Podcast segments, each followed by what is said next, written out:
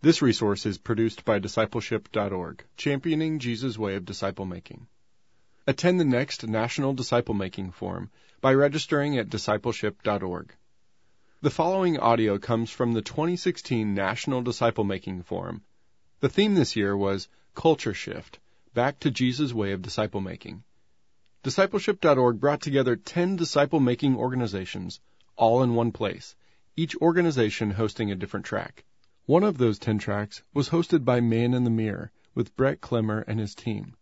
Here's audio content from Man in the Mirror and their track called No Man Left Behind.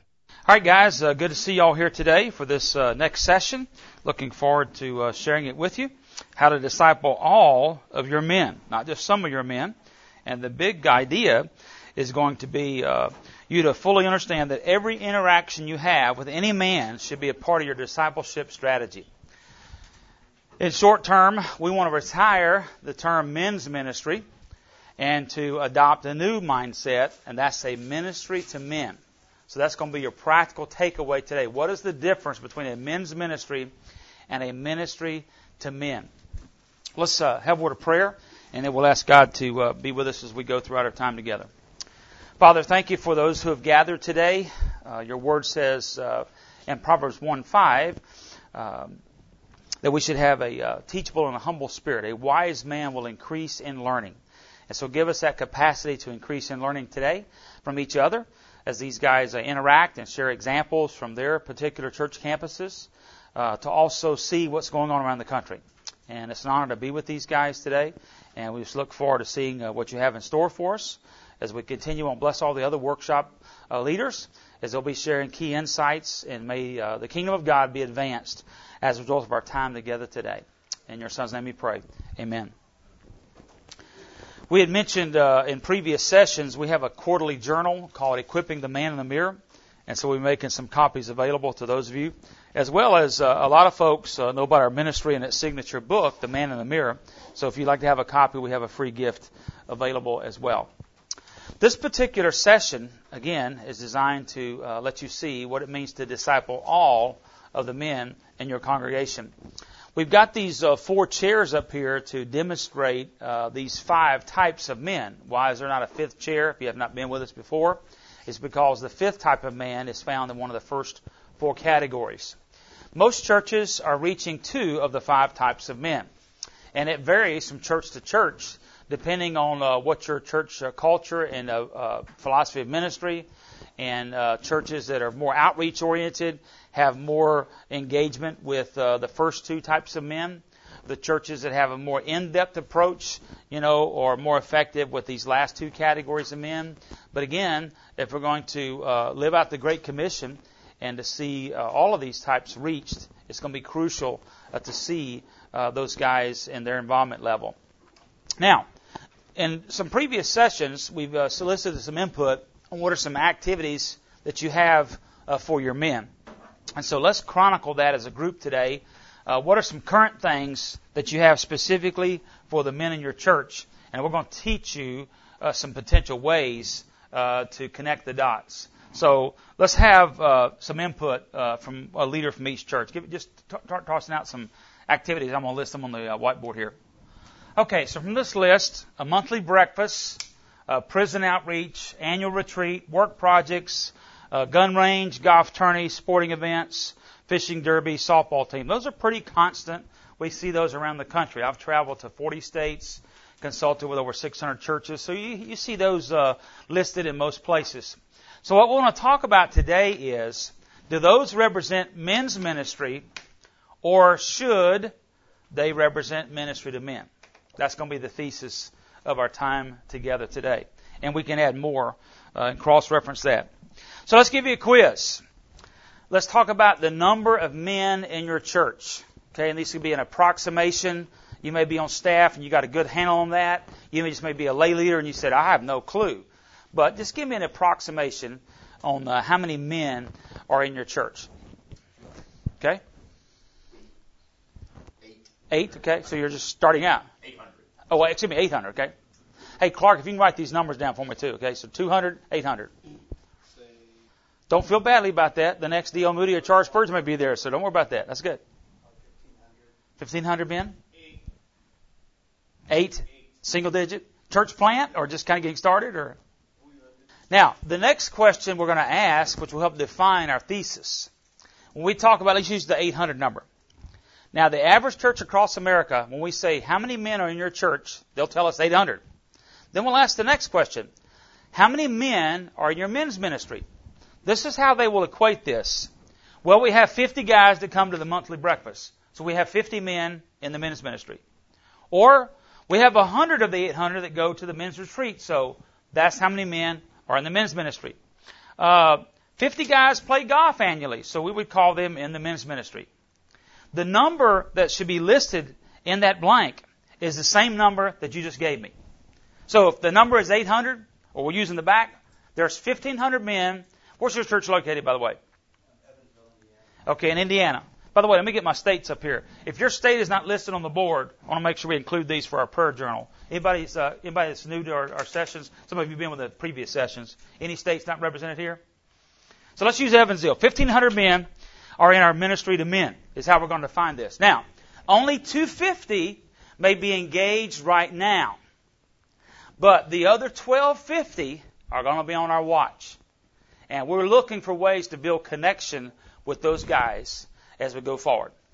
This represents the all-inclusive mindset in the No Man Left Behind book and training that we provide from our ministry. And so we're going to give you some uh, a sketch overview of this topic, but it really starts with how you quantify the men. That is the real number of ministry to men. So if you think men's ministry, you give a smaller number. If you think ministry to men, it's that full number. Okay? So a lot of guys, that's a paradigm shift. You see, we've talked about silos. We'll gather the men in a silo, and those are the guys we're effectively reaching. Well, we want to see those silos imploded to go away, and let's look for ways to interact all across the board with the other three subgroups in the congregation. We're going to talk about today how to reach out and become a contributor to ministry to women. We're going to talk about how to be engaged in student ministry as well as children's ministry. So all four subgroups are working in harmony. They're cohesive. They're collaborative. And so what we're going to be striving to accomplish, and pastors uh, love this particular aspect to realize, oh wow, this is not men's ministry as we knew it in the past. This is not just gathering the guys. Now that doesn't mean all those things go away. But we've got to look for ways to build bridges to these other ministry settings as well as the other men in the congregation to see that become effective. Here's our definition of an all-inclusive mindset. Uh, read that together with me in unison, if you will. An all-inclusive ministry maximizes the kingdom impact of every interaction our church has with every man. That's in essence what we're talking about. Now, let's read Colossians 1:28 at the top of the sheet as well to give us a scriptural foundation for this particular time together. Him we proclaim, warning everyone and teaching everyone with all wisdom that we may present everyone mature in Christ. So Colossians 1:28 gives us a foundation for spiritual maturity or the maturing process. And for some of you that have not been to our previous sessions, we need to review with you what these five types of men that make up the 1500 in Evansville. These are the categories of men. In fact, if you have not been in any of our previous sessions, Clark, let's give them those handouts back there so that will help understand a foundation. Just raise your hand if you're brand new to our track. Some of you have been in the previous sessions, but a couple of you are brand new. So let's give out that uh, wide to deep handout so they can see that one is uh, what I'm looking for. This would be the uh, the second one right there, the uh, wide to deep. There you go. So we would start out. We, we'll use Evansville as our case study. We would start out with how many guys over here of those 1,500. And, and by the way, most churches that I talk to, 1,500 does not include the first category. Because they're not thinking about the spiritually disconnected guys. They're not on the campus yet. But their wives attend. Their students attend. Their kids came to VBS. So in most places, 1,500 becomes 2,000 at the end of the day. There are 500 guys completely off the radar. And so, now you may have already included those guys uh, in your grasp of that. The uh, majority of churches, 40 to 70 percent, have this second category of men. That's what we call that cultural Christian. This is the natural man who has a life focus on himself. The cultural Christian He's got me on the front burner, God's on the back burner. That's how he's prioritized his life. So there's a lot of things happening. How do we engage that guy to proceed? That third category of man, who is the biblical Christian, he's now got God on the front burner. It's a God and me life focus. They're all known by their life focus. And how that life focus is declared determines how they're living their life. This guy is now beginning to uh, reprioritize, taking steps towards biblical manhood. The fourth category of man is the servant leader, and his life focus is God and others. You see, me gets completely out of the way. He's completely focused on God vertically, and he's striving to reach out to his fellow man, to his community at large. So he has a God and others life focus. Then the fifth category of man has a life focus of where is God? He's the hurting man.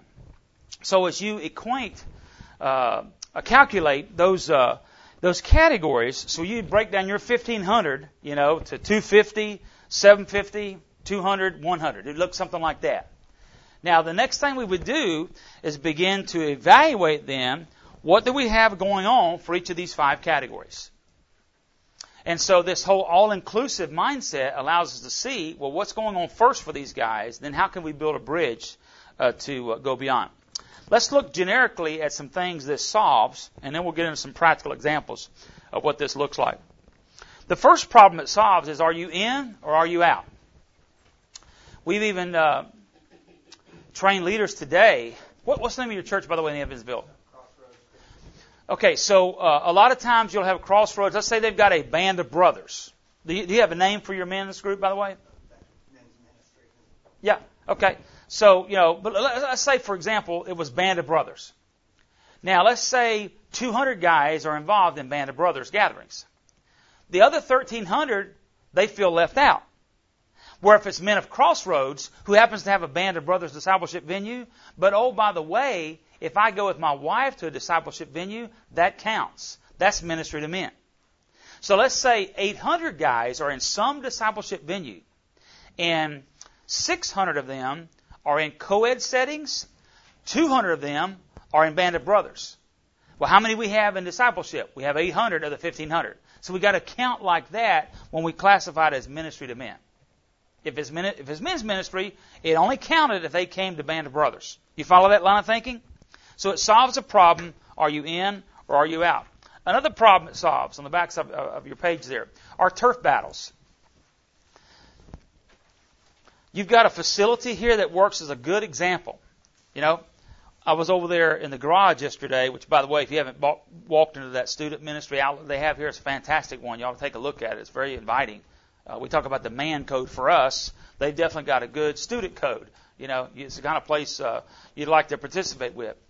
But if we're going to share some facilities, just like this particular classroom, from uh, the decor and the things that I found back there, it's not designed for a men's group to meet in here. You know, the way the walls are set up and some of the things they had. In fact, I put them in the back of the room to kind of give me a better man code up front. Like some of them make it generic. So, uh, uh, but they're, they're going to they're to use this facility. Well, let's say if your men's group is going to meet here on a Tuesday night, you know, oh no, you you can't use that room because we got a women's meeting there or whatever. But if we say we're going to have a prayer gathering for the spiritually disconnected husbands, and we'd like to use room 230 this week. Now all of a sudden the turf battle goes away because the women's ministry begins to see, oh wow, they're on my team. They have a chance to carry out uh, what's taking place. So it eliminates turf battles when you have the ministry of men concept. Number three, it puts you on the pastor's team. As we at Man in the Mirror attempt to serve pastors, train leaders, and to see God transform the lives of men, a lot of times we'll talk, in this previous session, we had mentioned the three strands of leadership. And a lot of times a leadership, a team will say, I just can't get the pastor to be on board. You know, he won't make our announcements on Sunday. I hear that quite often. You know, they they uh, they promote a lot of other things, but we don't get any airtime. It's hard to get an announcement in the worship guide. Uh, you know, we was hoping they'd fly an airplane over and promote that retreat, but they won't even do that. You know, and they say, "Whoa, time out." The guy's spinning plates. He's got you know lots of things going on and uh, that that staff is involved in a setting. So just be sensitive to other things that are happening. It's not just uh, what you have going on in your world. So be patient. Look for time when it's appropriate uh, where we can have some promotion to take place. But when he hears the fact, or they, they hear the fact at the staff level that you're longing to carry out the ministry to men concept, then you want to strengthen all the other three subgroups students, women, and children. And then, fourthly, it also takes the pressure off. Let's use our example again. If we've got 200 guys in Band of Brothers, and there's 1,300 guys not dropping in, how much pressure do you feel? Man, you know, I'm just, I'm only batting, you know, 300 or whatever, to use a baseball analogy. But I'm missing 1,300. Well, what we forgot to think about is there's 600 guys that are going to the co-ed discipleship venues. See, that relieves some pressure. All of a sudden now we're up to 800, not 200. So we realize there are other ways.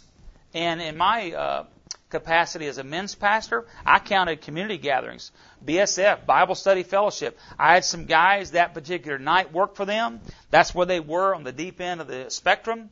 And uh, there were some other uh, kingdom connections already going on. Hey, if they were involved in BSF, they were counted on my list. Let's say I had 20 guys of my 1500. Well, I've got 820 in discipleship.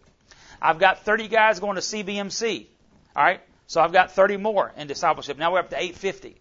You see, you follow that train of thought? Now, in your church culture, it may only count if it happens on your campus.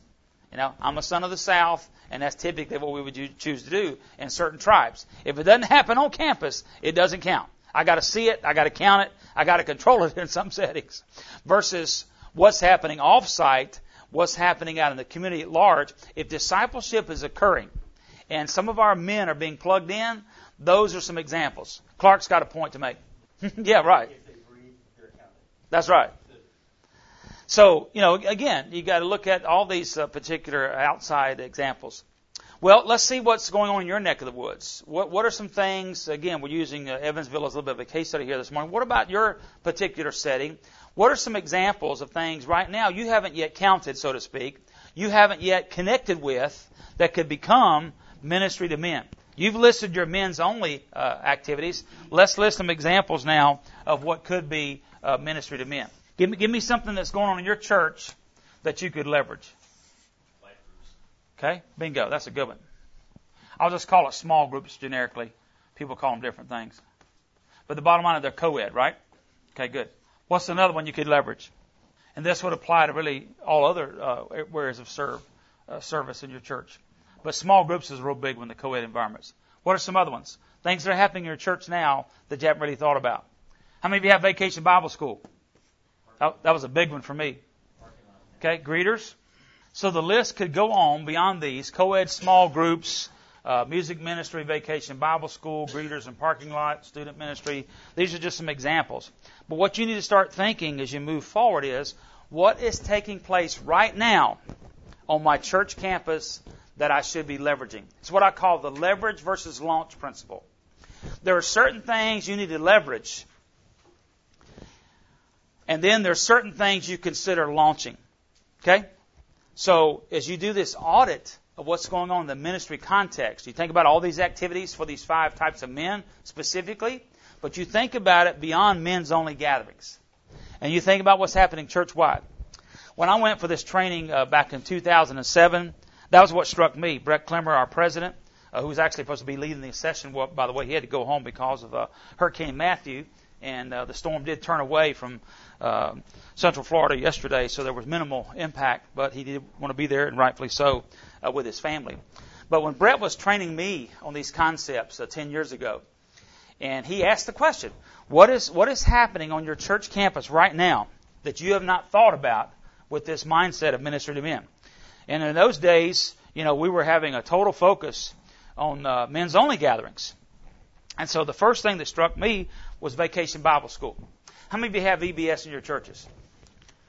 Okay, a lot of you, uh, a lot of you have access to those. So in our situation, 500 kids would attend. At least 50 uh, spiritually disconnected dads had their kids involved. The single parent families, you know, there'd be another 25 or 50. So I'm sitting there thinking, wow, all we have done is set up hospitality tents and then stood back and watched the women's ministry and the student ministry carry off to the children's ministry our annual summer outreach. But we're back there just kind of watching and praying from afar. We have not engaged fully. So that was my point of application. We went back and with our leadership team and with a member of our church, we said, okay, listen, we're going to think Vacation Bible School as ministry to men. they're, they're dropping 50 spiritually disconnected dads in my lap. And I'm nowhere to be intentional with those particular guys. So we developed flyers, okay, from our ministry to men. And when uh, Andrew, is that right? Yes, sir.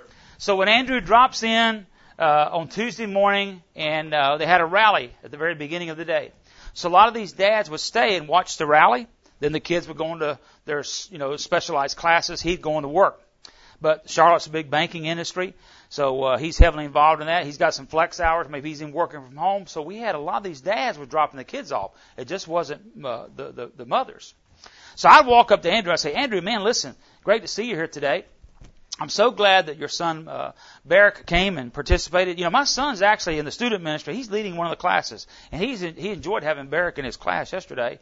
And uh, we're excited you're back today and taking advantage of it. Hey, here's a flyer uh, for what's going on for uh, you guys. Because though this is great for uh, children, children are important. Men are valuable, and this is kind of like VBS for dads. Take this flyer, gives you some more information. And oh, by the way, my son and uh, Barrick uh, yourself, we'd love to take you guys to the monster trucks. We're going to go see those in a couple of weeks, and they'll have a special uh, pit pass. Bring the kids in, let them jump on the monster trucks, take some pictures, sign some autographs. We'd love for you to be our guests. No obligation, just an invitation. It's VBS for dads. That would be the way we would interact with the Andrews of the world. So he doesn't leave campus without having somebody recognizing, oh, by the way, I'm commending him for bringing his son. We're realizing we want to reach out to the entire family, but I'm not inviting Andrew to the Bible study that the men are hosting on Tuesday night. Okay? Because I don't really know where he is yet spiritually in this whole continuum. But in our neck of the woods, monster trucks, they have this back to school bash, and a lot of folks, 15,000 or so, turn out in the community. It's right in our backyard. So I'm going to invite him to go. My son in the student ministry, you know, is, is overseeing his son. They've already built a connection point right there, so it won't be somebody brand new. So all of a sudden, we just need to get Andrew to come and be our guest. That will be an example of us turning Vacation Bible School into ministry to men. And you'd be surprised how many Andrews would choose to come to something like that. Now, let's say he's going to go on vacation. Man, I'd love to do that, but you know, we're going to be going to Myrtle Beach. So what do you do then? That's why your flyer has got multiple choices. Well, listen, next on the docket is the auto fair. The world's largest auto fair is going to be at Charlotte Motor Speedway. Over 10,000 vehicles. Hey, what's your favorite classic car, Andrew? Oh, man, I have a 30, 34 Ford Coupe. Hey, listen, my dad had one of those things. I, I know exactly what you're talking about. His was candy apple red. They had a few of those last year at the auto fair. I don't know what they'll have this year, but uh, I'd love for you to be my guest. And again, it's a father-son, father-child activity. And uh, see, I'm, I'm, I'm meeting him where he's willing to participate. So there's an example of turning Vacation Bible School into ministry for men. They are bringing him to me. I have not discovered that contact. Okay? So Vacation Bible School is the magnet that's drawing Andrew's son Barrick, and I'm going to cap- capitalize on that by not being over the top, not being pushy, but I'm at least providing him an opportunity if he would also like to explore. And uh, one of my guys actually came up with that slogan. It's like VBS for dads, and I thought that was a classic line as far as what we had to provide for men.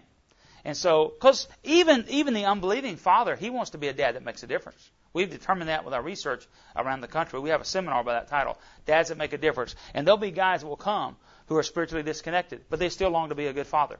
And so you can strike while the iron's hot there and take advantage. That's just one example of turning that in. All right, let's look at some of the examples you've given. All right, so we've got this uh, this monthly breakfast. Okay, so we've got a selection of group. Let, us talk about the church that had the breakfast. I believe it was yours. So how many guys attend that? 20 to 30. And how many men again in the church? Okay. The other fellows who do not attend, what, why do you think they choose not to participate?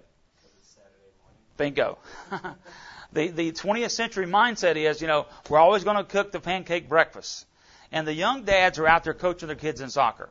You know, or, or, or saying, you know, this is my one day. I've been traveling the country this week for my, you know, they're, they're, they're grinding everything they can out of me, so I, I can't get up on Saturday morning uh, to do that. That's foreign to the senior adult population who's always had a military background or on the farm, and so that's just in their in their wheelhouse. But for one of those two reasons, we're engaged in other activities, so that time slot doesn't work for me. There was a church that I uh, spoke at in South Carolina. They have a Sunday morning, uh, a Sunday afternoon luncheon for men and they've got 1,500 men, and they'll have 250. They have that's a quarterly. I've never heard of such a setting, and that wouldn't work where I come from, because young families, hey, we're going to go home and do other things. But for that particular church culture, it does work. Now they draw a, a wide variety, including guests who come. But the typical Saturday breakfast, uh, it, it's dying a slow death. Yep. Look at alternative time slots, kind of get gauge when those guys might be interested. But to make it all inclusive, again, we need to refigure it. A lot of times the senior adults want to kind of hang on to that breakfast, and that's okay if that's where they want to gather. At least they're meeting at some level. You just want to see them move from fellowship to discipleship. That'd be another aspect of that breakfast. If all they do is gather, we talked about that this morning, and they're just flipping pancakes, they've not transitioned from fellowship to discipleship, then it's not a discipleship venue. It's a fellowship venue. Which maybe a guy could come, another senior adult may feel comfortable. Let's say somebody comes to live, an aging parent, there's still enough health where he can attend, he'll do the family thing. Well, maybe he'll drop into the breakfast. So there are certain occasions where it still can have an outreach component. But for the younger generation, they don't tap into that because it's the wrong time and it's the wrong place. All right, let's look at the uh, the prison ministry. Um, that's obviously a very specialized outreach. How many guys participate with that? whoever shared the prison ministry. So that, that's a major outreach. Is it the same 75? Is it a rotation of 75? Yeah. So what would be an entry point if I'm in a category two and I begin to reprioritize my life and I realize, you know what, my my brother was in prison. I want, I want to help the next family that has a brother like mine from getting there. So so what what is my entry point? How, how do I get plugged into that? Give us an example. Good stuff. So it sounds like you've already got some things in place that can make that much more of a broader appeal uh, to people for sure. All right, uh, let's talk about the retreat. That's a big one. I hear that all across America. Who was the one that listed the retreat? Because a lot of you will probably have those. Okay, so give me some ratios. How many guys attend the retreat of the total number? Typically, what happens is of those 50, 30 to 40 are core group guys. They come annually. Then you have like a rotation of eight or ten that kind of filter in from that other group. Is that what happens in your place? Okay, so that, that's pretty much the norm. Uh, Obviously, it would be open to the all 250, I would assume. Yeah. And, and the place you're going to has the capacity. What what is your mindset as far as why some of those other guys don't choose to participate? Have you had a chance to gauge that? Big block of time. The cultural Christian, know, he's not ready to make that kind of commitment. And uh, the guys are a little more in depth. They like to get along with God, get a chance to hang out with some other guys. You know, it tends to draw the threes and four categories of men. So that's pretty typical where you go. So what we've suggested around the country is to consider: is there any alternative? And um, some guys have chosen to go an alternative uh, year by year. We'll go an annual retreat, and then we'll have an in-house rally. I started this with our congregation. I thought, okay, uh, I would like to get higher numbers. So I began to survey guys to see what was the holdup, and they said the large block of time. You know, we'd love to be able to tap into that, but can we just come Friday night only? So we actually did that too. We were within a couple hours drive, so a guy could come for a Friday night, but he goes back home to coach his kids in soccer, or maybe he's got to be called into work on Saturday or whatever. But he wants to he wants to have at least some access to it. You get beyond an hour or two drive, it makes it difficult even to take in one evening's worth. But to uh, return, so we we had this in-house rally on Friday night, and uh, we uh, we reached 80% of our guys. So I decided to just go full bore with that because I'm more committed to the larger group than I'm to take those. I'll take leaders on a retreat, but as far as men are concerned, I'll have an in-house rally. And when I'd come to a conference like this, you know, uh, I'd bring maybe a John Ortberg DVD back that I thought that's what my guys need to hear, what John shared at this conference. And so we would have live worship. We would have other things, uh, packaging around that. But uh, it would be an opportunity then to uh, let those guys go sleep in their own beds. And on Saturday, then we had optional activities. You could have a, a part, I mean, a, a nine-hole captain's choice golf tournament. One of the guys would lead a hiking trip. Uh, the auto fair would be an option. We designed around that weekend. So you had multiple choices, or you could go coach your kids in soccer. You could go to work, you know, and you still could participate. So to me, the in-house rally is uh, a, a way to look at the future, with time being the modern day currency and then to say, we'll save our retreat for the leaders. These guys that are in depth in their walk anyway. And it can include aspiring leaders, not just a, a cluster of six or eight guys. It can be open. Hey, we're going off on a retreat weekend. We're going to do planning for the next year. Uh, there's going to be a strong prayer component, you know, so you're advertising it as a deep end event, but it's open to other men. And that's a great leadership development piece. So that'd be a way to include guys who can't participate. But you might want to think that process through as well. Uh, work projects. Somebody fleshed that out who gave us that example. Tell us what, what takes place in your neck of the woods with those. And that is a great uh, entry point for a guy. Again, he'll be willing to give God his hands, even if he's in that first category. He's a natural man. You know, he's got some job skills. I was with a leadership team uh, last year, and uh, we had talked about having uh, a leader over each of the five types of men. In this particular case, I asked the uh, the guys that were leading the Bible studies, "Hey, how, how do you connect the dots between building the wheelchair ramp and wanting to see guys plug into what you've got going on for them?" because they can give God their hands first, but they need to give God their heart and their heads to see fuller development with spiritual maturity. And so that was kind of off the radar. Well, that, that's not on my watch. You know, I, I don't do the building construction. Well, I didn't ask you to go participate with the team, but can you just go carry some Gatorade out to the guys or to go out there and have a prayer huddle at the end? Say, this is fantastic. Let's dedicate this wheelchair ramp. You know, Mrs. Smith's been coming to our church for a long time and now she's going to be incapable of that, but at least allows her to get out and do some things with the family, maybe attend occasionally. And so that'd be an example of somebody dropping in and leveraging that and to say, okay, you may not be skillful like that, but we want to see everybody be aware of that and buy into it and see it as an entry point. Uh, the gun range. Who, who's the guys that go shooting? Okay, yeah, tell us about that. We, we call it, it's called a wild. It's a, uh, And uh, again, you just want to kind of revamp that, rework that. What can we learn from it? It's not because we're frustrated because the guys won't sign up. Let's retool that. You know, what what can be something that has a better inclusive uh, process. But I love the outreach component because that shows inclusiveness of the guys who are not currently in, in, in involved. Same thing with the golf tourney, I would assume. Most people that have the golf tournaments, it's an open environment to those in the community. Who had the golf tournament analogy? Somebody shared that anyway. I mentioned that one too. but Okay. it's the Same thing you're saying. Okay, yeah, yeah. And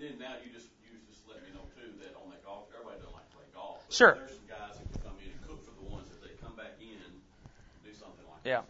Or if it's captain's choice, everybody can putt. Everybody's play putt putt, you know. So if the guy is not an avid golfer, we still let them understand, hey, listen, you know, we've got our A players and our B players and our C player. We just need a D player, you know. All I need you to do is just, all you want to do is putt on the green. You never know, man. You'll luck up knock it in. But he knows who the guys are. If it's strategic, the foursomes that we would invite, we would hope to have, you know, chemistry. So we just wouldn't assign somebody. Hey, here's a D player left over. That's the, that's the worst way to do something. No, no. Each team recruits guys based on chemistry and affinity. A coworker, a neighbor, a friend. And uh, it's been fun to watch guys who did not feel skillful at all, whether it be the helper on the work project to feel like he can contribute, and or the guy like this who's less skillful with a particular sport. They feel like, hey man, you still can be a big part of this team. You know, you're the bus driver for the for the softball team. That was one of the guys mentioned that. Or or you can be the uh, the third base coach. You know, you may be limited. We used to always bring. Uh, we had a uh, a young man in our church with cerebral palsy. So, uh, you know, he was the honorary bat boy, you know, for the softball team. And he lived for those opportunities to come out there and to plug in. It made him feel a part. His dad had left the home, so he needed mentorship, you know, and he, he lived for those occasions. He'd go to the altar fair with us, you know, so, so to include people even in those kind of strategies as well. Sporting events, somebody mentioned those. Give me some, you said baseball. Tell us what that looks like. Right. Now, of those 50 guys, would all of them be from the church? Would you also invite guys from the community? Bingo. See, that that's that's an example that we would suggest. And this next session is going to be on uh, create, capture, sustain. How to have a, have a whole ministry cycle, which will take this to the whole next level. Will be the session to follow this one. But there have been an example. You're creating value in the community with guys who love baseball. So again, if you're thinking just exclusive, it's only for the guys in our church. Let's have a sign up for the guys in the church to go to the retreat. Let's have a sign up for the guys in the church to go to the gun range. I was always thinking there were always open events. Now, leadership levels, again, we'll do some drill downs and stuff like that, but even they're going to be open to aspiring leaders. But specifically, you know, we're missing opportunities to be inclusive. And again, if you're connected with the women's ministry and you have a conversation with the women's ministry coordinator, and she tells you about these. Uh, let's let's go back to the 1500 example. You got to read on how many women attend the congregation whose husbands will be disconnected. They don't attend. You probably have 25 to 50, maybe up to 75 to 100. So those guys go on the roster. One of the things that I would want to find out, even even the wife can submit that to me. I'm a real big surveyor of men. We would give out a survey every Father's Day and I can provide you a copy of that. It asks some five basic questions. uh, one of those would be their hobbies and interests. So wherever their common ground is, I'm going to work that. So if the wife tells me my husband's a golfer, he's a hiker, he's a fisherman, they're going to get an invite. I'll give that wife or one of our leadership team members an invite to the baseball outing. Let's say the guys, uh, t- tell me where you guys go. Where are you from again? Iowa. So you went to a minor league stadium in Des Moines or? Des Moines, just go to Des Moines. Bingo, okay. Have you ever been to the Bob Feller Museum in Des Moines? No, but that's a possibility. Bingo. Uh, Van Meter. Uh, I'm, I'm a big Bob Feller fan because my grandfather grew up that way. I've got a signed baseball of his. Yeah, exactly. So I've been there twice when I've been out to visit one of our field staff. And uh, so that'd be a great place to take a, a guy that really loves baseball, especially loves baseball history. And so, but anyway, let's say you're going uh, 50 miles, so you got a good drive time situation. So who in the congregation whose wife attends likes baseball? They're going to get an invitation. Now, he may be hesitant to come to the gun range or the golf outing, but now baseball, that's going to kind of trump what's going on. And especially if one of the guys from the church, maybe the two wives attend the women's group, or we're in the uh, when we get to the small groups in a minute, we're in that co-ed environment. That's a great way to target them. Our our, our co-ed small group, hey, uh, you know, John is on the radar, and uh, Sally, his wife, comes to our group. So how can we target John? Here's an example because he loves baseball. And we got to be thinking that through as we plan events. What are some things that re- would resonate with guys in the community, specifically that are not yet connected with our church? Clark, you had a point? The baseball outing is a connection point that would resonate with a guy who loves the sport of baseball. And oh, by the way, you go from acquaintances. Oh, these are some of the guys that Sally's been telling me about. She hangs around with on Tuesday nights. Or these are the guys that I've haven't felt comfortable being with before. But I had a, a great opportunity. We, we connected some dots on the road trip. The baseball game was fantastic. So there's an example of, hey, let's don't be exclusively targeting the guys who are already in the congregation. Let's be inclusive of the guys outside the congregation. We cross reference. Same thing with the student ministry. We're going to have a conversation. Who are the dads that are there that might like baseball? Sure. Sure. So how does that work? Well, fantastic for you even to think like that because uh, that young generation, they're longing. Some of them need father figures. They need mentors in their life. And to, uh, I would start first of all, if I were using that example, if you want to target the local uh, baseball team in your community to take with you to your baseball outing that you take 50 guys from your congregation to, I'd first go to the game and watch the kids play. So I have some point of reference. You know, what position the guy plays, how it's going for him, maybe gain some information. And, uh, hey, John, man, you did a great job last week with that trip. Well, that's fantastic. You know, I haven't been to the local high school stadium in a long time, you know, and, uh, my brother played there many years ago. So it was really neat to make that connection. So, uh, let's see who can uh, hit a triple today for, uh, the team in Des Moines or whatever. So you're taking an interest, you're getting on their turf. Then when they come participate with you, you know, just let life, uh, break out. I took, uh, some conversation starters that were called DTQs, drive time questions and even for just men only or for settings like this. And it helps to get the conversation flowing. That would be beneficial. So if I was taking a baseball outing, I would have me a baseball trivia contest. And so, you know, do you guys travel like in a in a chartered bus? You got van loads, car loads? So okay, carpool. So you got you got ten car loads of four to five guys. Well, every driver is going to have the trivia contest. And on the way to the stadium, we're going to see who gets the most questions right of the 20. I would do things like that. And so the high school baseball players, some of them are more modern era. They don't really know much about who Rogers Hornsby was. I got to ask who the first five players to be inducted into the Hall of Fame. You know, and see who could get the first five, uh, how many of the five you can get. But you, you'd work your way through, and particularly that area of the country. You know, to like I said, the Bob Fellers. You know, who is Bob Feller? Some of those young guys have no clue he's from that uh, that region there. So something like that could be a nice little way to connect with them, and they may enjoy that. But uh, I would say then at the uh, stadium itself, once we got there, then you don't want all of your guys huddled up, and then all the the uh, the students huddled up. You know, try to mix and mingle them. You know, put them close enough where if I were buying the seats, there were 50 guys going. You know, then I'd want to get uh, 10 rows of five. You know, I want row one through row 10. So we got five deep all the way back. That way I could be accessible in front of me and behind me. If you go, you know, most stadiums have at least 25 seats on a row. If you go 25 and 25, then I'm limited to two or three guys. But, you know, this far up, you know, I can, I can go two or three rows or whatever. And so be strategic even about things like that. And, um, So again, just during the course of the game, you know, get to know a little bit about their background and and uh, what what attracted them to the sport of baseball, that kind of stuff. So those are conversation starters, and you go as far as the guy wants to go. You know, the, he may be on his earbuds and doing his doing his phone during the game. That's typical, and we're okay with that. And so just let it naturally flow. You'll you'll strike gold with some guys. Some guys will kind of just maybe get to first base, but they will remember. Uh, ten years from now, they'll have no clue who won the baseball game.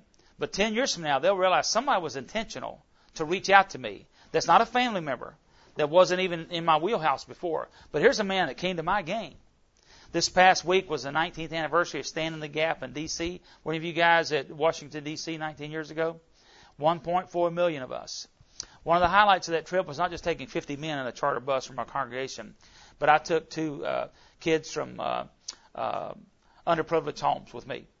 And Sanchez Alexander, 16 year old, never forget how much he enjoyed. He, he would never get to D.C. and see all the sites we saw. We included a little bit of a tour with that process. But the uh, interactions with the men of that church, he had no father figure. I went to his football games and I saw him play, you know, and I began to reach out to him with an after school uh, uh, learning center that he was a part of. And then we said, hey, Sanchez, I took him to hear Reggie White speak. Some of you remember Reggie White. He spoke in Charlotte, so he was very impacted by that. And then I said, hey, I'd like for you to go to D.C. with the guys in our church. So he and a buddy uh, they went with us. And they still talk about that to this day, that we took the time and effort to take them along with us. So that's being intentional. Uh, lack of intentionality is one of the three common mistakes that churches make. Uh, the softball team, fishing derby, any comments about those examples, about how you've been able to use those, or you could use those in a different fashion? Yeah, great question, Andrew. First of all, this is not a comprehensive list. Right. It's a representative list of those who've gathered here today as far as some examples. But this is a great question. The millennials think, act, and, and have interest outside of some of these more standard, let- let's say, uh, typical activities. And so, you know, where do they want to hang out? Like my son, who's 28, he's into street photography. So I would challenge him as being a part of the men's leadership team. He doesn't come and join our functions, but he's into discipleship. Hey, would you would you put an entourage together? You he's got a couple followers on Facebook that like to see his his pictures. I said, what if you sent, t- took some guys with you for a street photography shoot? You know, uh, another thing. Uh, I was with a church in Indianapolis, and um, uh, a lot of the younger generation plays fantasy league football. So we showed up for a leadership team meeting, and eight guys were in a room, and then these guys walked in with these jerseys on, and they met across the hall. It was like a glass uh, wall here, so you could see through. I said, "Hey, those guys are in the wrong room." They said, "Oh no, that's the fantasy football league draft they're having today for the men in our church, one of Rob Leonard's groups." And I said, "Oh, really?" I said, "Is anybody on that fantasy football league draft group? They all go to your church. You, have y'all built a bridge to them?" So even within the congregation, they were not even inclusive to think, see, that doesn't count. Oh, that's fantasy football league. Because that young generation a lot of times like to play that. They don't necessarily go to the sporting events. They may not go to the baseball outing, but they'll play the fantasy draft or whatever. So there was a church that wasn't even leveraging something happening in their own backyard. Uh, Clark, you got an, uh, uh, an answer for his question? Yeah. Yeah. My dad grew up, you know, uh, letting me watch him uh, reline the brakes of his car. But the old shade tree mechanic, as we said in the South, those days are gone. But if he didn't grow up with a father that invested in him mechanically, he's got a mechanical bent. Well, somebody exactly give me that interaction. That'd be that'd be a, a, a connection point that I'd get some practical benefit from that, but also relationship forms. Hey, I enjoyed hanging out with you today. Let's go let's go break some bread, you know, stuff like that. The old guys learned how to do things with their iPhone. Sure, exactly. They can role reversal. Yeah, exactly. Yeah, exactly. That's why the survey is so crucial because it would give me more of a comprehensive. So the Andrews of the world in, on my watch, and you begin to list out. Here's three things that you would choose to participate in that represent your hobbies and interests. And then we find out, like uh, this may not be a total apples to apples, but it may be helpful. One year in our survey, uh, remote control airplanes showed up. And uh, some of you from my generation, the baby boomer era, you guys have an old PT-19 with a string, you know, fly around the glow plug and stuff, you know, hard to get that thing cranked all the time. And so that's what remote control airplanes look like to me. Well, that's new generation, man. It's high tech. So I kind of chuckled when I saw that because I thought, okay, what am I supposed to do here? Well, two brand new guys in the congregation uh, on Father's Day filled out that survey, and they also said that. So number one, uh, my Andrew, who had been there for a while, and two brand new guys, I said, hey, we're going to form the remote control airplane club. and uh, I want to show up one Saturday at the uh, local airport and kind of get a gauge on what's going on. So we went out there, and there's like 10 or 12 guys there there every Saturday. So my Andrew was a chair two guy, but he was longing to you know be involved more. This goes back to the time element. So I don't need to take him away from flying remote control airplanes on Saturdays to go to the men's breakfast.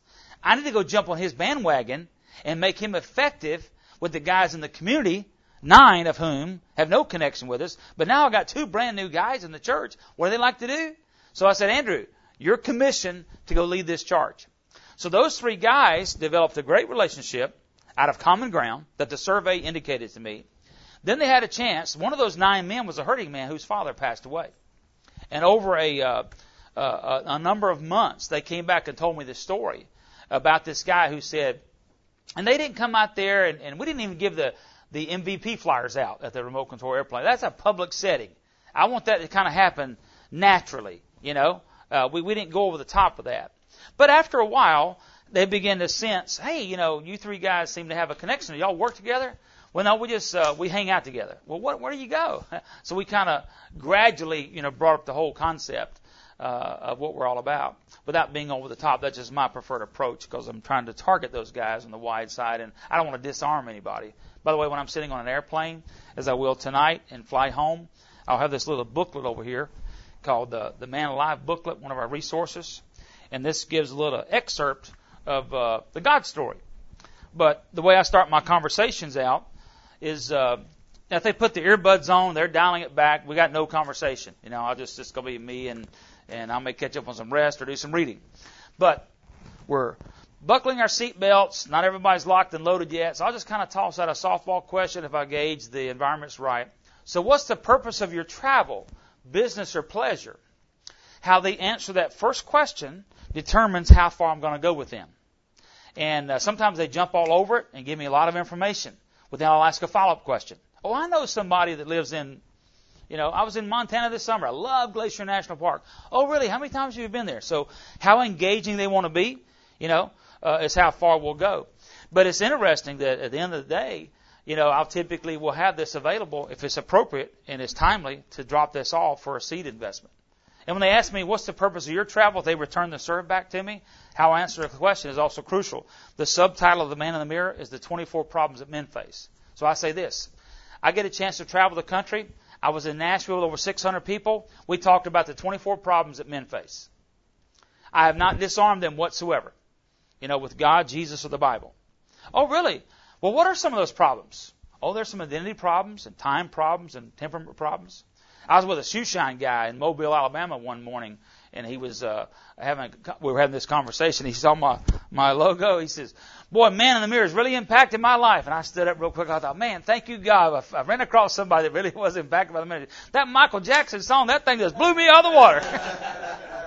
so, okay, Lord, hum, hum, humble pie. It wasn't us. Okay. But the Lord gave me a good comeback. I said, you know what? The lyrics to Michael Jackson's song were, were, were good lyrics. We want to take it from good to great. Here's a booklet that'll teach you how to do that. And the guy was very receptive to that. So, how you connect with people, how you interact with people, the remote control airplane guy, eventually he saw those fellows as regular guys that just enjoyed airplanes. But when he faced a crisis moment, he said, hey, you know, uh, he waited, everybody left, the other eight guys were, were gone, so he's one of the nine. And he says, you know, my, my father passed away this week, and I'm really, really struggling with this. And I know uh, I'm not much on God and Christianity and stuff, but uh, would, would you guys, uh, would, would y'all, would y'all have a prayer for me? You know, kind of reluctantly. So those guys have a prayer huddle, you know, not out there in front of the other eight guys. All right, listen, we're going to call on the Almighty God of the universe. We need you guys to put your planes up. This is important right now. You know, some people like to call timeouts and do that kind of thing. Well, you've disarmed those other eight guys for the next eight years, in my view. But they just privately went off to the side after everybody finished up, didn't try to make the, the guy feel embarrassed, and they had a nice little prayer huddle. You know what that guy did? He showed up next day at church. Why?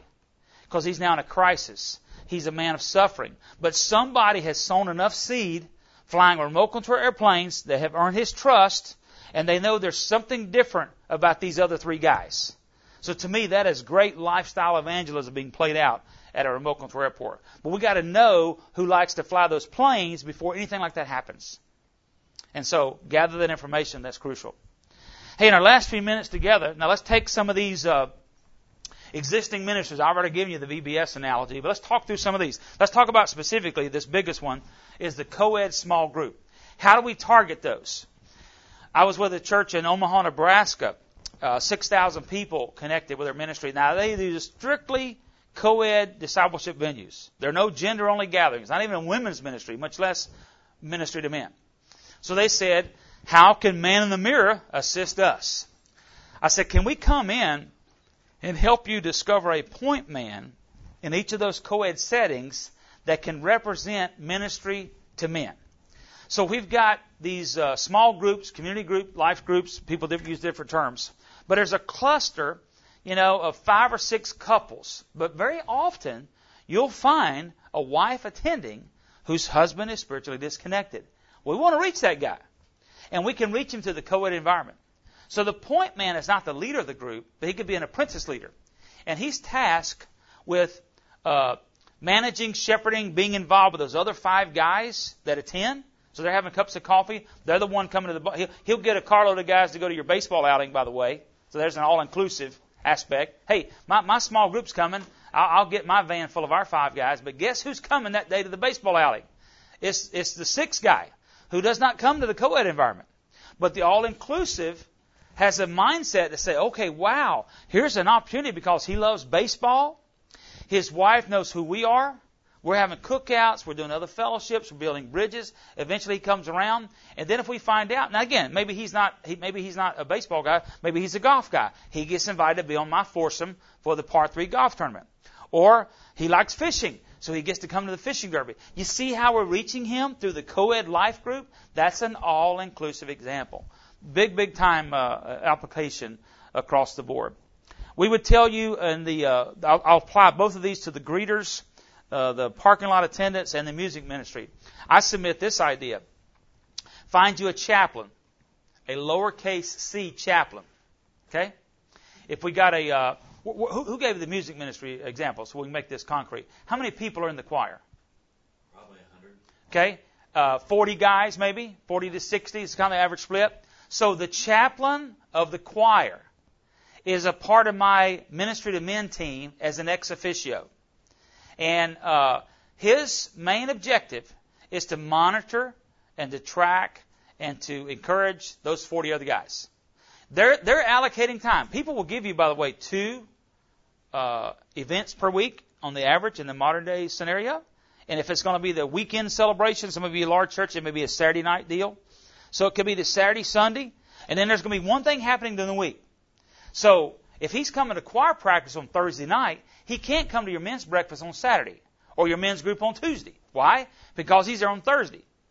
And so the opportunity for him then to realize there's somebody, and with that many people, I might have a couple chaplains. Because most guys can manage about eight or ten people, to be honest with you. So we might have uh, start out with one, and here are the ten guys that aren't really plugged in anywhere else. I'd start with those guys.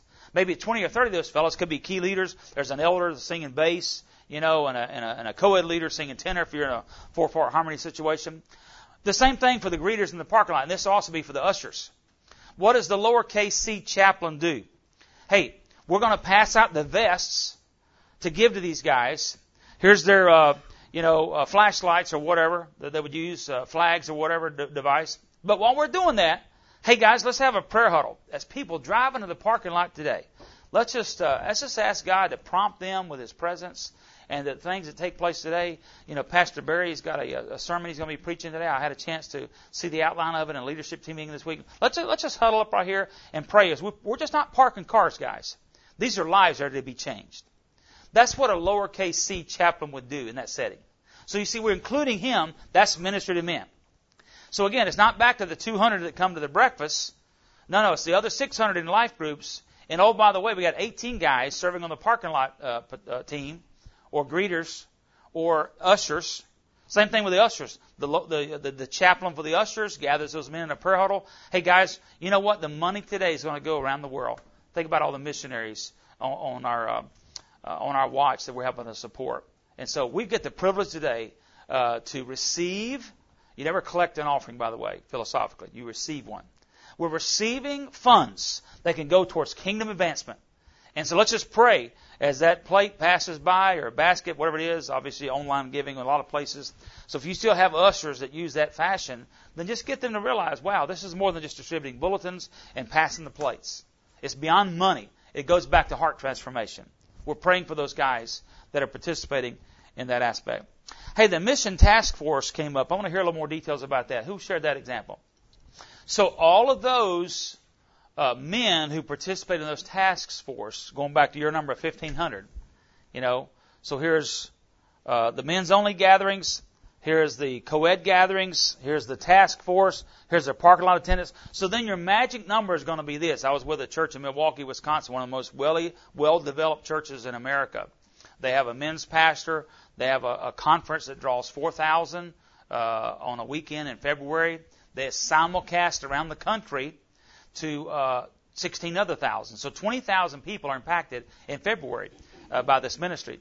But when I met with their leadership team, I found a chink in the armor because there's 2,500 men, 500 of whom are plugged into certain discipleship venues for the men's only gatherings. Another thousand attend some co-ed gatherings. So that gives us 1,500. Those are good statistics, by the way, well, well above the national average. But my question was this, since I'm a reaching men on the fringe guy, what's happening to the other thousand guys? And they said, well, we're not really interested in those fellows. We want to be interested in those guys who show a spiritual hunger. And my heart was broken to think, man, you're knocking out of the park over here on this end of the continuum. But it's almost like you're just disacknowledging these guys until they show up. They, they didn't want to go to them. You know, they, they were they were willing to welcome these guys in once they showed an interest. But uh, I, I just see the life of Jesus again, called, equipped, and sent. Are we not sent? Let's send some guys back over there. So eventually, we reach all 2,500 of those men. But there was a thousand guys being left behind, and it didn't really seem to bother that leadership team. And that, that was that was burdensome to hear. They're the best example I've ever seen to be over here in the deeper end. You know, they're knocking it out of the park. They're writing their own curriculum just fantastic. But there's a thousand guys still being left behind, and they weren't burdened about that. So again, have an equal balance uh, to have a desire. You won't reach those guys, you know, in the next uh, six months. It takes a long time to make a male disciple. We say you got to be willing to give 10 years to men's discipleship. Some of you guys at the beginner level, hey, you're not going to go knock it out of the park in the next 10 weeks. Not even the next 10 months. Okay? You got to pace yourself. It's one man at a time. And then over time, we can see God begin to draw those guys to, to, themselves. Just a few minutes left. Time for one, one or two more questions. I don't have that statistic available, but the, the key principle I would share would be we had guys who were spiritually disconnected plugging in because I didn't count it like that. Uh, I had some guys who participated in some of our gatherings. We were off campus as well that may not chose to attend on Sunday. That's almost like you know unheard of in some places. In other words, if if the, if the guy from the uh, remote control airplane uh, uh, uh, landing strip, the the connection, if he never came to us, I still feel like there's a kingdom investment in his life. He may go somewhere else. Now, more than likely, he's going to be connected with our guys. So it wasn't it wasn't a success based upon if he came through my turnstile and his God story was written on my turf.